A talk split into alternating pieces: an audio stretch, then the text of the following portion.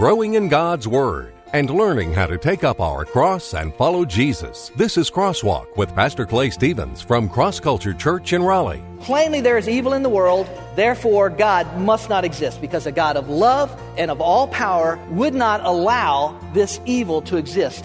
Evil. It seems that every day we hear of more and more evil in the world school shootings, terrorist bombings, disasters. With so much evil around us, it's easy to ask, where is God? If there is so much evil in the world, how can we really believe that God even exists? Evil entered the world as a result of man's choice to rebel against God. I'm Rick Freeman. Welcome to Crosswalk. The existence of God is a highly emotional subject because, as we'll hear Pastor Clay say today, it touches all of our lives in one way or another. But does the existence of evil mean that God doesn't exist? Evil is in the world, but praise be to God, so is the Savior, who has made it possible for us to have victory through Christ Jesus. We're in our new series, The Deceptive Cons, and we've started this series by looking at the deception that says there's really no evidence that God even exists. Well, over the last couple of weeks, Pastor Clay has been walking us through rational, empirical evidence that God, in fact, does exist. Today, we're going to finish up this deceptive con by looking at a few more arguments for the existence of God, and by dealing with one of the biggest arguments against God's existence that is used today the existence of evil. As always, thanks for being with us. Now, here's Pastor Clay.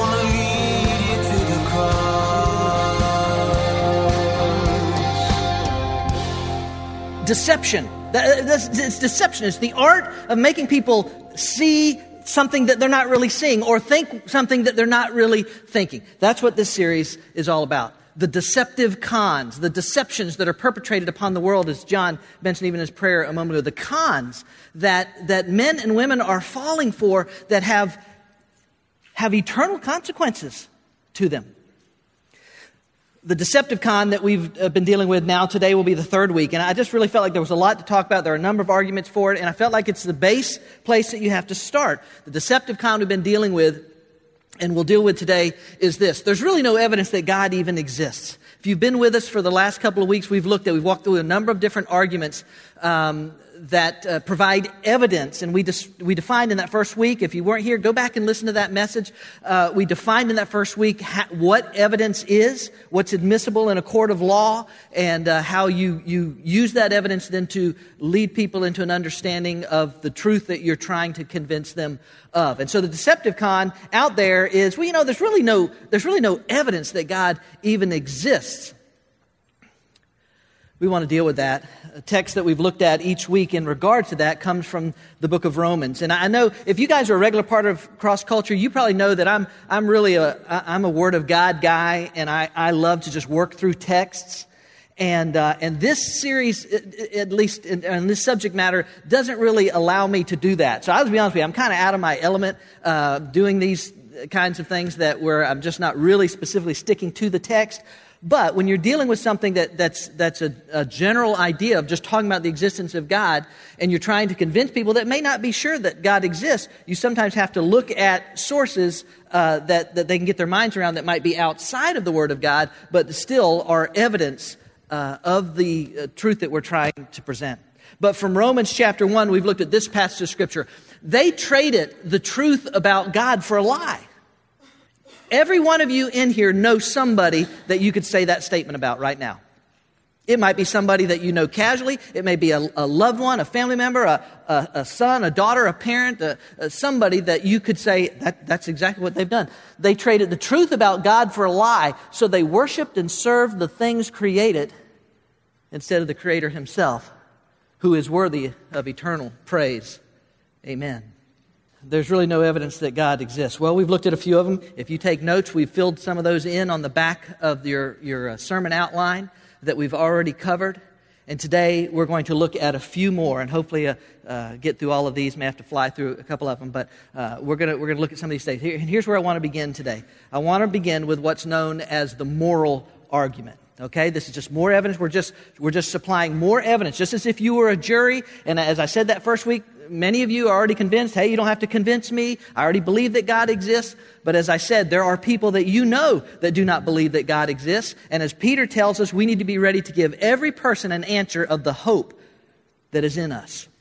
And so if somebody says, well, there's really no evidence that God exists, you can say, really? Have you ever thought about the moral argument? The, the moral argument, well, well what's, the, what's the moral argument? And then you can, and you can, after today, you can dive right in. Tell them about that. You may already be aware of the moral argument, but the moral argument basically is the idea that uh, if God does not exist, objective moral values and duties do not exist. That's the first premise of the moral argument. Um, and I'm kind of following uh, with, with the layout of the premise and the conclusion following uh, uh William Lane Craig's uh, outline. But, but that's the first premise, okay, to the moral argument. It's not a new argument, it's been presented for quite some time, but that's the first premise. If God does not exist, objective, in other words, outside of ourselves, outside of our own influences, our own preferences, objective moral values and duties do not, and I would say cannot, exist. Because there is no, there is no uh, mooring, there is no standard by which you can develop those moral absolutes, which is what this is talking about. Think about it. If, if God does not exist, and if you and I are simply uh, cosmic accidents, which is the other alternative, it was just it was a really wild chance, but ta-da! if, that, if that's the case, if we're just all a bunch of moral accidents, and, and I mean, uh, if we're all just cosmic accidents, and there and there is no God, and there there is no uh, one that we're accountable to, then then really the idea of to, to, to borrow the phrase, survival of the fittest really becomes the, the only morality that would matter to, to me or, or to anybody else for that matter because I'm not accountable to anybody. I, I don't have to stand before anybody. I, I don't, it doesn't, it doesn't matter. So, so if a person, if a person murders a man and rapes his wife so that she becomes pregnant, so that he can, so that he can uh, raise up children that can work in his fields and then take care of him when he's older, then, then, then he's justified in doing that because, because it's, it's, he's got to survive. This, that makes sense. He's going to take care of him when, or, or even if he does it simply for to fulfill his, his uh, sensual uh, desires in his own mind he can be justified by it because, because there's, no, there's no moral standard. There's no, there's no accountability. There's no one to say what is right or wrong for me? If i steal a family's food and their children starve to death if i if i tell some lie about some person that i work with and get them fired so that I can get the promotion, move up, and get their job that I wanted, I'm justified because that provide, brings in more income for me, more income for my family. On and on we could go with what I believe would be example after example of morally abhorrent behavior that couldn't be considered morally abhorrent if there is no God. Because there would be no universal standard by which to say that this is right and this is wrong. Do you understand what I'm saying? Does that, does that make sense to you? Without God, there, it's, just, it's just you and me, and what's right for you is right for you, what's right for me is right for me, and, and, that's, and that's all that really matters. Hitler can exterminate six million Jews in, in order to, uh, to, uh, to cause the Third Reich to rise up. Stalin can exterminate upwards of 20 million people for the advancement of the communist empire the current Syrian leader, Bashar el Assad, whatever, something like that, can gas his own people in order to put down an uprising because it's against him. Terrorists can, can set bombs on, in the streets and blow up women and children. Now, I would say that a common denominator in, in all of those types of uh, atrocities, I suspect that a common denominator in there might be that, that every one of those individuals would claim some type of, of, uh, of moral high ground by saying that, that what they did was for a better good. That there was a, that there was a goal, there was an objective that, that, they, that they were trying to reach, and so it was for the better. Interestingly enough, I'm of the belief that, that our culture is taking, that, is taking that same bend right now. We're living in it right now, where they're taking that same mindset in regards to the, to the murder of millions of innocent babies or the, the lowering of our, of our standards of sexuality in a world where, where personal benefit becomes the only morality that matters. Personal uh, preference, what I want, what I like, what I think. And, and I promise you, ladies and gentlemen, as, as a student of history and of Scripture, I promise you that is a culture, that is a society that is destined to implode because there is no moral standard. There is no mooring through which you can, that you can. Now, certainly, there have been plenty of people throughout history that have uh, disregarded or ignored those universal moral truths. But they were still there just the same, and, and, and which leads to the second premise, which is this objective morals and values do exist. First premise if God does not exist, there can't be any moral standards. They're just, there's no mooring, there's nothing to base them off of. Every man can do whatever he wants to do. Every man can do what is right in his own eyes, as it says in Judges chapter uh, 17 and chapter 21. But the fact is, objective moral values and duties do exist. That's why historically we can look back and, and those atroc- some of those atrocities that I mentioned a moment ago are universally condemned as atrocities against humankind. And the people who perpetrated those atrocities are, are considered monsters. And the reason they are is because there is universal, objective, moral truth. There is a morality that says murder is wrong. There is a morality that says rape is wrong. There is a morality that says uh, feeding the hungry is right. There is a morality that says uh, keeping your marriage vows is, is true. There is a morality that says making a person ride on the back of a bus or drink from a different water fountain based on the color of their skin is wrong. Those, those, are, those are objective moral truths. And everybody knows that they're true. As I said, there have been plenty of people throughout history that have disregarded those moral truths, but that didn't that didn't negate the fact that those truths were there and that, and that culture, as the world has universally always known those to be true. Some of you know the story of the five missionaries uh, that were killed in Ecuador in 1956. You might be familiar with it just because I, I know I've talked about them uh, several times. uh, just in, as I've been, I just, they're some of my heroes in the faith. Jim Elliot, uh, Nate Saint, uh, Roger Youderian, Ed McCully, and Pete Fleming. I, I, always try and remember their names because, because they did not die in vain. Five young men who went down to, to the Amazon jungle in, uh, in the mid 1950s against the advice, counsel, uh, objections of almost every single person that said, do not go down there. They were going to tr- uh, attempt to reach out to the Waodani tribe, also known as the Aucas this very uh, violent, very remote tribe, never had any contact with, with uh, you know, civilized man. They were known to be, you know, murderous, and, and so everybody said, do not go down there, which, by the way, uh, speaks very highly to just the, the idea of going and doing something that God lays on your heart to do, even when it makes no sense, even when everybody else is saying, no, don't do it.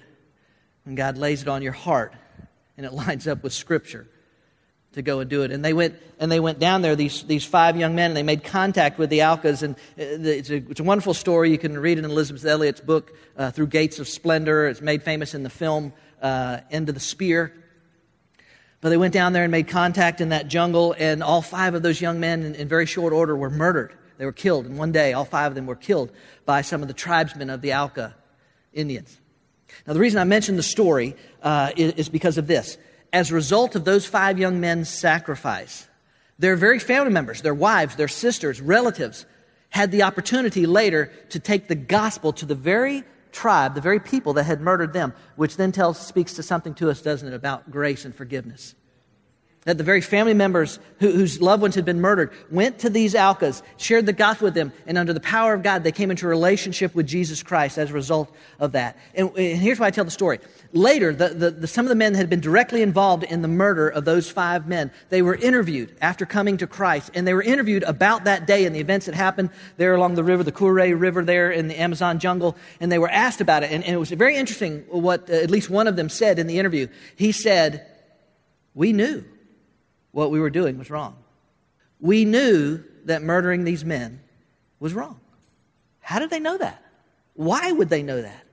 In a culture that knew only survival, just make it through another day, do as best you can, that was violent in its very core, how would they know? Why would they know that to murder these men was wrong? I propose to you that it's because God has universally placed it there.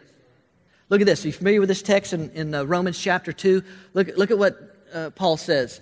When the Gentiles, uh, which simply means uh, non Jews, they did, they did, which wouldn't have the law, I mean, the law of Moses and the, the right and wrong and knowing about this true God. When the Gentiles, who have no knowledge of the law, act in accordance with it by the light of nature, they show that they have a law in themselves.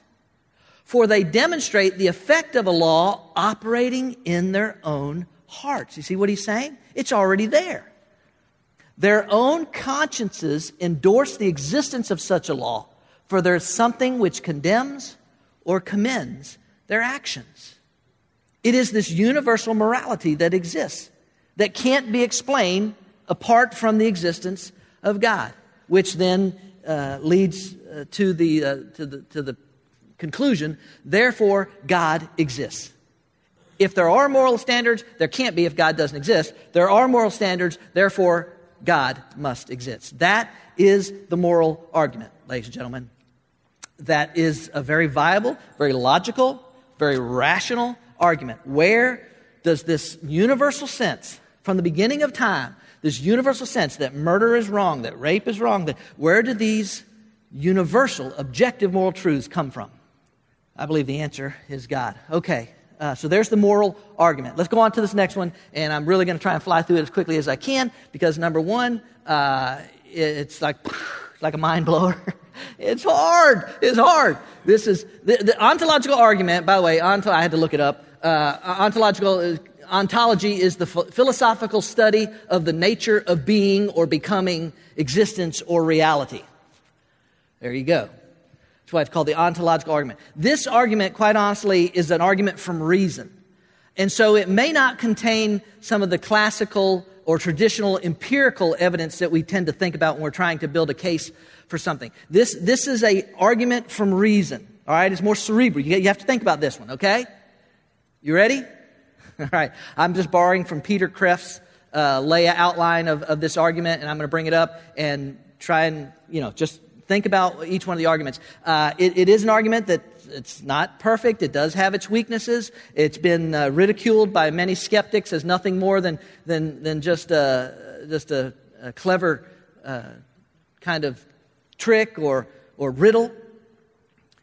Uh, but I think it's worth mentioning because, number one, it's, it's one of the oldest arguments uh, that we have. And number two, I think there's validity to this argument if you're re- really ready to think through it. It was, uh, it was proposed, by the way, by a man named Anselm of Canterbury in the 11th century. So it was a long time ago. It was later adopted and adapted by the French philosopher Rene Descartes, and some others have, have used this argument. So I said it's not perfect, uh, but, but here's how it goes. Here, here's, here's the ontological argument. First, first premise. It is greater for a thing to exist in the mind and in reality than in the mind alone. Got it? All right, so here's the idea. If I, if I imagine a tropical paradise island that is just perfect. The palm trees sway, the weather, the clouds are just nice and white and puffy, and they just kind of drift by, and lobsters are just right there at the edge of the crystal clear water saying, Pick me up, eat me. And, and, and uh, the sand is crystal clear white, and the temperature is a perfect temperature, and, and my wife and I are on this tropical island, and, and and uh, uh, there, and the you know the only other thing there is a is a mango smoothie machine that operates, and you know it's just it's just perfect, right? If I imagine that, that's nice. But what's greater than that? If that island actually exists. Do you understand? So to imagine something in my mind, that's good. But it's greater if the thing actually exists. You got it? All right, second. God means, this is the way Anselm put it, so it sounds a little funny, that than which a greater cannot be thought. So this is the second premise to the ontological argument. God, by very definition, is the greatest thing that you can think of. Right? Because what is God? God is all powerful. So can you think of anything more powerful than God? No. God, God is all knowing. so is there anything God doesn't know? No. God is everywhere present. So is there anywhere God? No. God, God is love. God is all these things. So you can't, you can't even think of anything greater than God, right? You with me? All right. We're doing good. Third, suppose that God exists in the mind, but not in reality, which is what the atheist claims. Man needed some, some reason for why stuff happens in the universe that he couldn't explain. Why is there lightning or thunder? And that scared him. And so man said God exists. So, so uh, it, it, suppose that God exists in the mind, but not in reality. Fourth, then, if that's the case, then a greater than God could be thought. Right? Namely, a being that has the qualities our God of the qualities our thought of God has, plus real existence. You with me? Because we already established that it's greater for a thing to exist and be in the mind than to just be in the mind. So the greater God could be thought of, namely being that qualities thought of God as plural, as, as has a plus, plus real existence. So then, uh, is there a fifth one? Yeah. But this is impossible, for God is that than which a greater cannot be thought. You with me? Huh?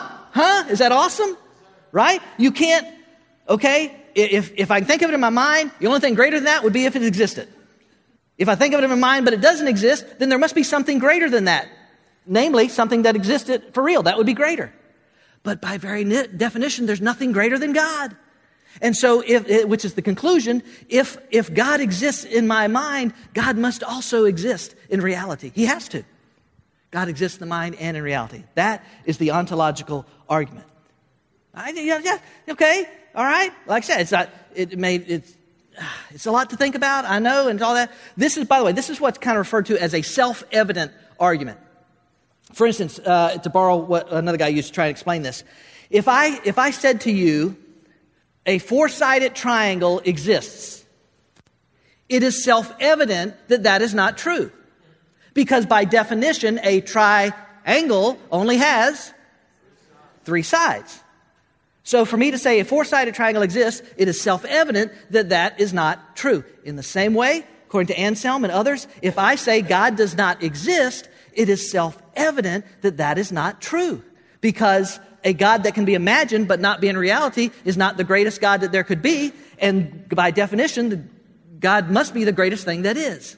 So he must exist both in the mind and in reality. There it is. I can't wait to hear y'all explain that to everybody. All right, that's the ontological argument. All right, that's, that's the ontological. I, like I said, it's not perfect, but I think there's some merit to it. I think, you know, I think. All right, all right. Let me go on. Here we go. Uh, now, here, here, here's the last thing I want to deal with. It's the answer to the existence of evil argument. Okay, so this is not really an argument for the existence of God. This is an argument against an argument for the existence of God. Right? Let me explain. One of the arguments that is sometimes used, and I would say this is used more by the, by the common skeptic, not, not you know, some guy thinks he's all, all of that, brainiac or whatever, but for the average person that's unsure about whether God even exists or not, that's, a, that's an argument that you will hear. How, how can you tell me that there's an all knowing, all loving God? How can you tell me that he exists when there is so much evil in the world? That, that's the argument. It, there, there can't be this God that you describe to us and all this evil exists. It, plainly, there is evil in the world, right? Can they, would anybody argue with that? Plainly, there is evil in the world. Therefore, God must not exist because a God of love and of all power would not allow this evil to exist in the world. That is the, that is the argument from the existence of evil. Now, let me say this first. Um, although it's used a lot for that, arguing uh, that evil exists and therefore God exists, that's really not an argument for the existence of God. It may be an argument um, against our understanding of God. It may be an argument against our uh, understanding why God does or operates the way that He does, but it's not really an argument against the existence of God. Second, let me also say that men and women have grappled with this issue really probably since the beginning of time, the, the existence of evil. And so, you know, I doubt if we're going to solve it in 10 minutes, okay? So just to everybody's satisfaction. Third, let me also say this is a difficult subject because this is a very real and a very personal subject. It hits us right where we live. For instance, if we say, our, say our, our own Felicity Brown, Will and Jenna's little girl, who develops cancer as just a tiny little girl. It's just a, it's just a young girl. And, and we would say, how, how, can, how can we say that God is a loving God? How can we say that God exists and that he would allow this to happen to that little girl? And not just any little girl, little girl whose family is trying to live for the Lord and, and, and serving the kingdom and doing all this stuff. How can we say that God exists? So, so I say that to say to you that, that, that talking about the existence of evil and the existence of God uh, is not something uh, when you, when you work those two, it can't be tested in a, in a, in a test tube. It, it can't be examined in a laboratory because it's real life. It's part of where we are and who we are and, and the things that we experience in our life. It's, it's not something we can just rationally think through. But having said that, though, there are a few uh, rational ideas to think about in regards to the existence of evil and how we can explain that a loving, all powerful God could also simultaneously exist. So uh, I'm just going to give you a few of these and run through them as quickly as I can. But let's start with this one. Let's start first man's sin. In, in response to the question of how can there be evil in the world and, and this loving God, let me just start with this. There, man's sin. And the reason is free will.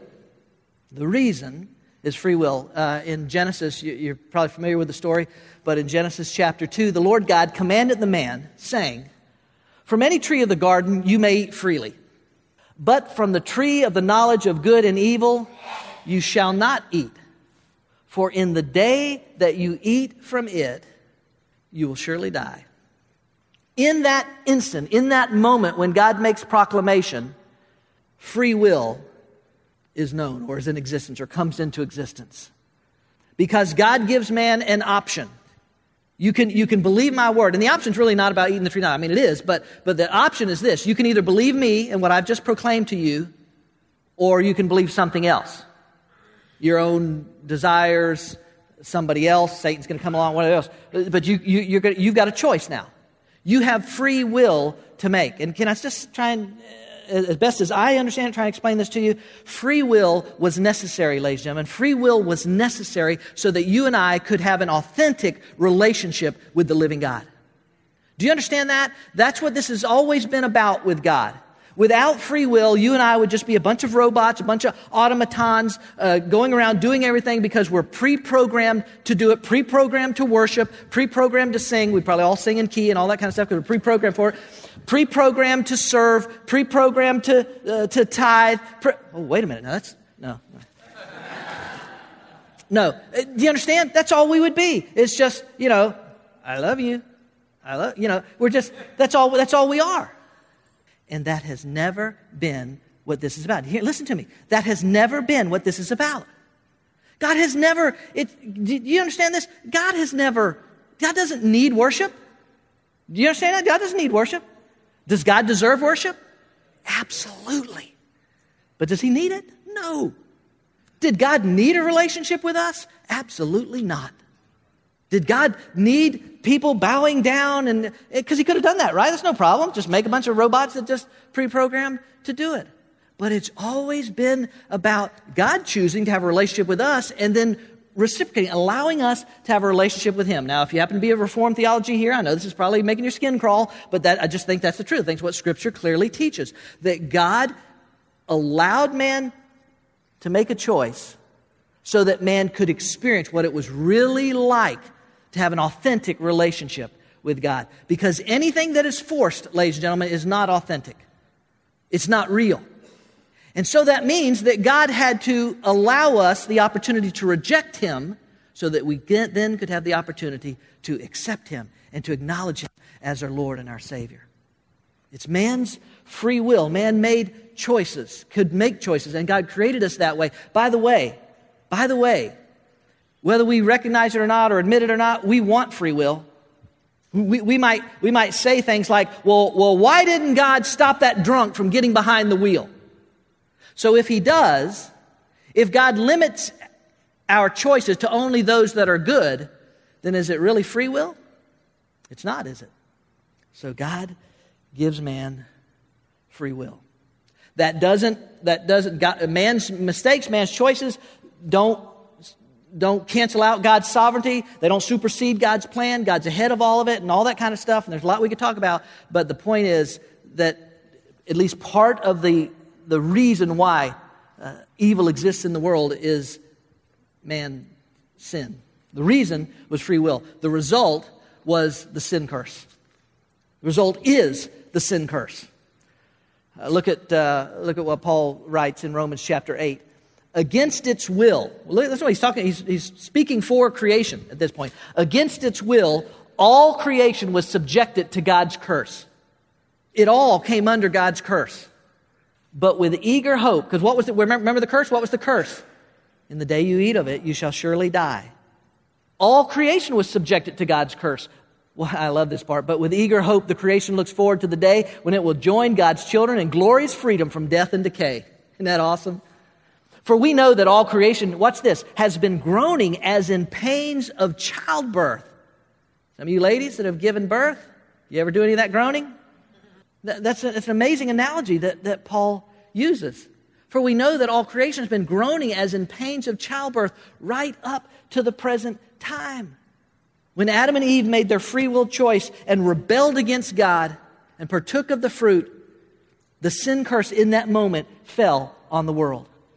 And the consequences that came with that choice was sin, was evil that entered the world. By the way, we can't put it off on Adam and Eve, ladies and gentlemen. Please, we cannot put it off on Adam and Eve because the Word of God is very clear that each one of us each one of us have each made our own choices. We've all gone our own way. We've all chosen our own way. Isaiah 53 6, Romans 3.10, Romans 3.23, all of us have made the choice to rebel against God. So don't, don't just lay it in Adam and Eve's lap. But the moment that happened, the sin curse, curse came into the world. And Paul makes it clear in that text that we just looked at there in Romans 8 that when that happened, the sin curse affected everything. It affected everything.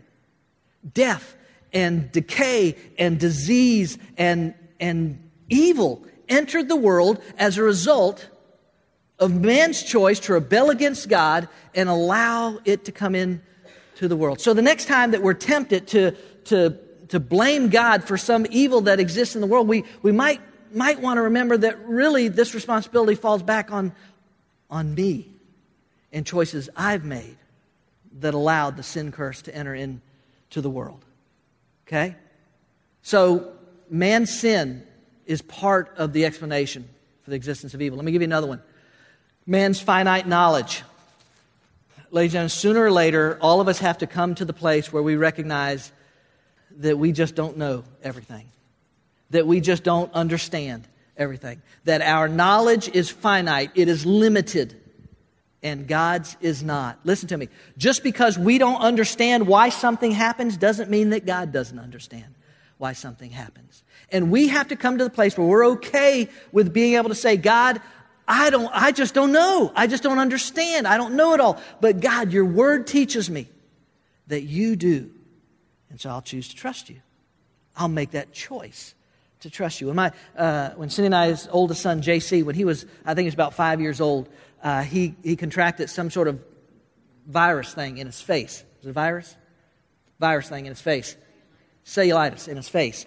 And uh, his face like puffed up and all that stuff. And we took him uh, to the doctor, and the doctor said, you know, this is, this is really serious. Uh, this could spread to his brain, and it could kill him. We got to get him to the emergency room and get him on antibiotics right away. And so we rushed him uh, to the emergency room. We got there, and, uh, and they went to, to put in an IV to start the, the antibiotics. And he was a little boy. He was, he, he was small and he had, he had, little veins. And, and bless their heart, I know they're trying to best, but they could not get that needle in, in a vein. They could not get that IV in. And they just kept sticking him and sticking him and sticking him and sticking him. I'm telling you, JC's a grown man today. He's over 30 years old, but I can still hear his cries. I can still remember him saying, Daddy, Daddy, don't let them do it. Mommy, Mommy, help me. Daddy, it hurts. Make it stop. Mommy, Mommy, why are they doing? it? Mommy, help me, help me. Over and over again. It was gut wrenching for us. And, and to his five year old mind, what was happening to him was horrible. What was happening to him was terrible. What was happening to him was evil from his perspective. But y'all know why, don't you? You know why? because our perspective was bigger than his. And we knew that if, if, this, if, if this Uh, cellulitis didn't get treated, that it could kill him. We knew that he had to get the antibiotics in his body. We knew that they had to stick him until they fi- found a needle. And so we had to stand back and let it happen when he is screaming and begging us to do something about it because we knew that there was something that he didn't know. Get the point? maybe there's just some things that we don't know because our perspective is too limited. I, I got to mention this. I don't, I don't have time, but I got to mention this. The whole book of Job, ladies and gentlemen, if you've never read it, the whole book of Job is a case study in the existence of evil and how, how God eh, can coincide with that. And, and, in that, and in that story, uh, eventually Job begins to say, God, I don't understand why this happened to me. God, I don't understand why this evil has come upon me. God, I haven't done anything to deserve this. God, I want you to tell me, why is this happening to me? Do you know God waits 38 chapters before he says a word? 38 chapters, 129 verses. After the 38 chapters, God responds. In, in, the next 129 verses, the next four chapters, God begins to respond. And obviously, we don't have time to read it all, but can I just show you basically sum up, sum up God's response by looking at just the first three verses of his response? Job chapter 38. Then the Lord answered Job from the whirlwind Who is this that questions my wisdom with such ignorant words? Brace yourself like a man because I have some questions for you, and you must answer them. And for the next four chapters, God goes on and he begins to say, Job, tell me how this works. Job, were you there when I did this? Job, do you understand this? And he just begins to, he just begins to name all these things from his creation. And you read it about halfway through, eh, by the, by the 40th chapter, Job begins, it begins to dawn on Job that this probably wasn't a very good idea to bring this up to God. Because he says, because he says, well, you know, it'd probably be better if I just kept my mouth closed, which was, was a really good idea. But God, listen, you can go back and read it. God says, no, I'm not done yet. Job, what do you think about this? How do you know that works? Do you know this? Job, do you understand that? Now listen, if you've read the end of the story, listen, this is important because you might, you might miss this. If you've read the end of the story, you know God wasn't mad at Job, not at all. God was not mad at Job. Matter of fact, God highly praises him at the end and says that he did not sin. But here's the deal. Because he's a father that loves us enough to do this, Job, Job wanted God to answer him. God wanted Job to want him. That's the difference. Do you understand? Job, I want answers. I want to know why. God didn't give Job what he wanted, God gave Job what he needed. And Job didn't need the answers that he thought he did. Job needed God in that moment. Okay, uh, let, let, me real quick, real quick. Oh my goodness. Um, last one man's eternal benefit. That, that's part of the answer, folks. I, I, know we can't solve all this in just a few minutes, but that's part of the answer to how we explain the existence of evil and, and, and the existence of God at the same time in this universe. Man's eternal benefit. It, it breaks down this way. Uh, the first one is spiritual growth. The fact is, and I know we hate this, we hate this, but the fact is, more spiritual growth goes on in our lives in the midst of a crisis, in the midst of a calamity, in the midst of a tragedy than it ever does during the times of prosperity, during the times of happiness. Come on, admit it. Is that not the truth? Can I tell hey, can, can I give a witness? I never get a phone call. I never get an email saying, Pastor, just want you to know we are doing fantastic. Our marriage has never been better. I love my job. We have more than enough money. The kids are all being obedient. Fantastic. The dog is housebroken. And, Pastor, I just want you to know I am growing by leaps and bounds in my relationship with Jesus. I never get that phone call or that email. Now, I'm not saying that those kind of emails and those kind of phone calls can't happen. They can. I'm just telling you the phone calls and emails that I get are, Pastor, we're struggling in our marriage. What, what, what can we do? Pastor, uh, they just, they just laid me off my job. How, how could God allow that to happen? Can you tell me why? And I have discovered in my own personal life, in the lives of those that, that we have ministered to through the years, that it, in, it is in those moments of crisis that we open ourselves up the most to God. That when we come, listen, this is a good truth. I'd write this down if I was y'all, but it's just me. I wrote it down. It is when we come to the end of ourselves, ladies and gentlemen, that we find God. And can I tell you this? Most of us haven't discovered that yet. We're still struggling trying to figure out, oh, how am I? And so, can I tell you this? Is it any wonder if God knows that there's spiritual growth, that is going to be eternal benefit to you? Is it, does, should it be shocking to us that God would use some calamity, some evil, some bad thing that exists in the world for its causes, but that God would use those things to actually grow me spiritually since that's what's going to go on and all this is going to pass away? All right, here it is. Let me give you Paul, what Paul said, 2 Corinthians uh, uh, chapter 4. Let me read it real quick. But we have this treasure in earthen vessels, so that surpassing greatness of the power will be of God and not from ourselves. Now listen, this is a guy, eh, eh, this is a guy that knows a little bit about this. We are afflicted in every way, but not crushed.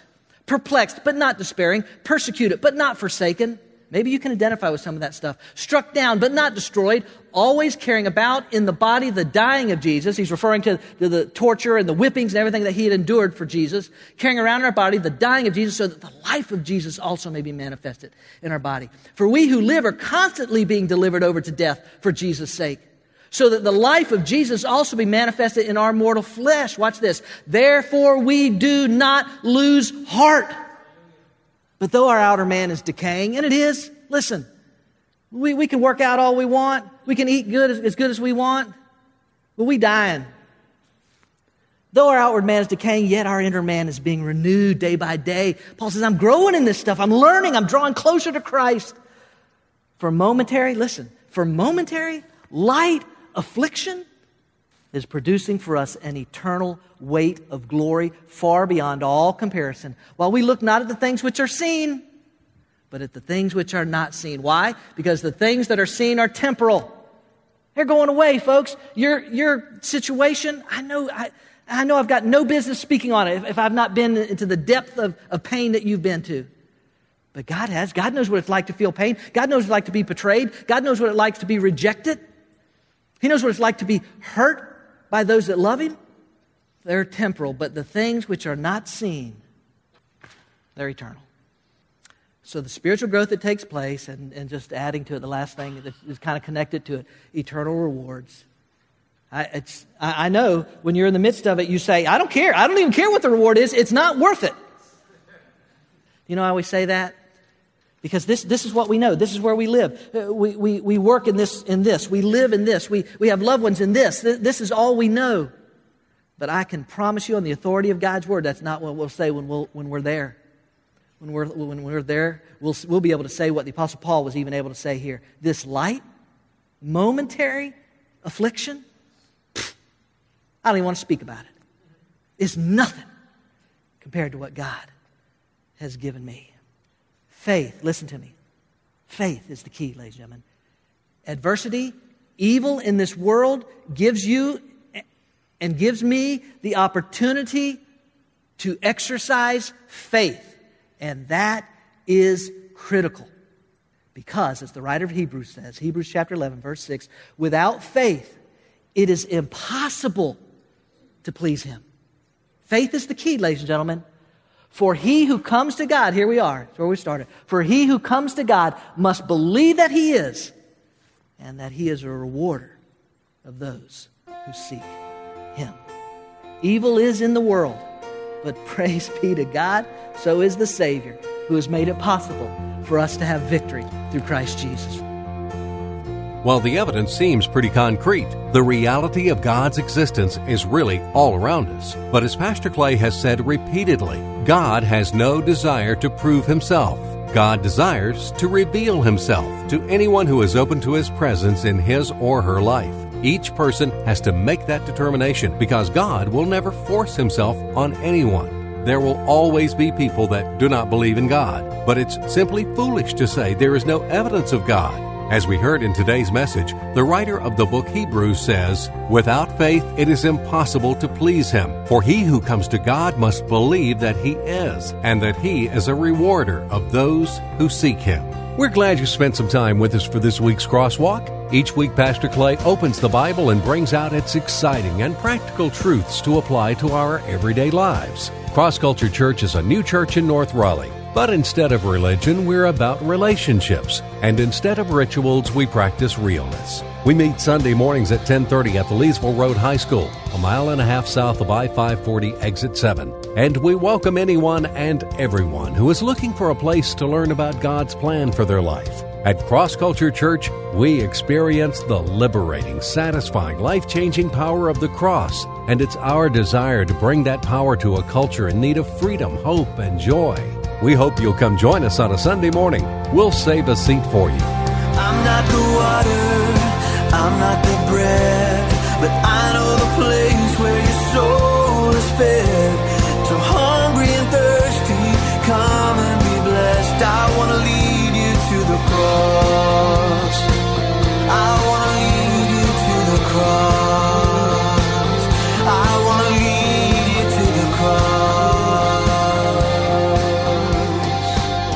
Cross Culture Church, taking the cross to our culture and taking our culture to the cross. Visit us online at crossculturelife.org.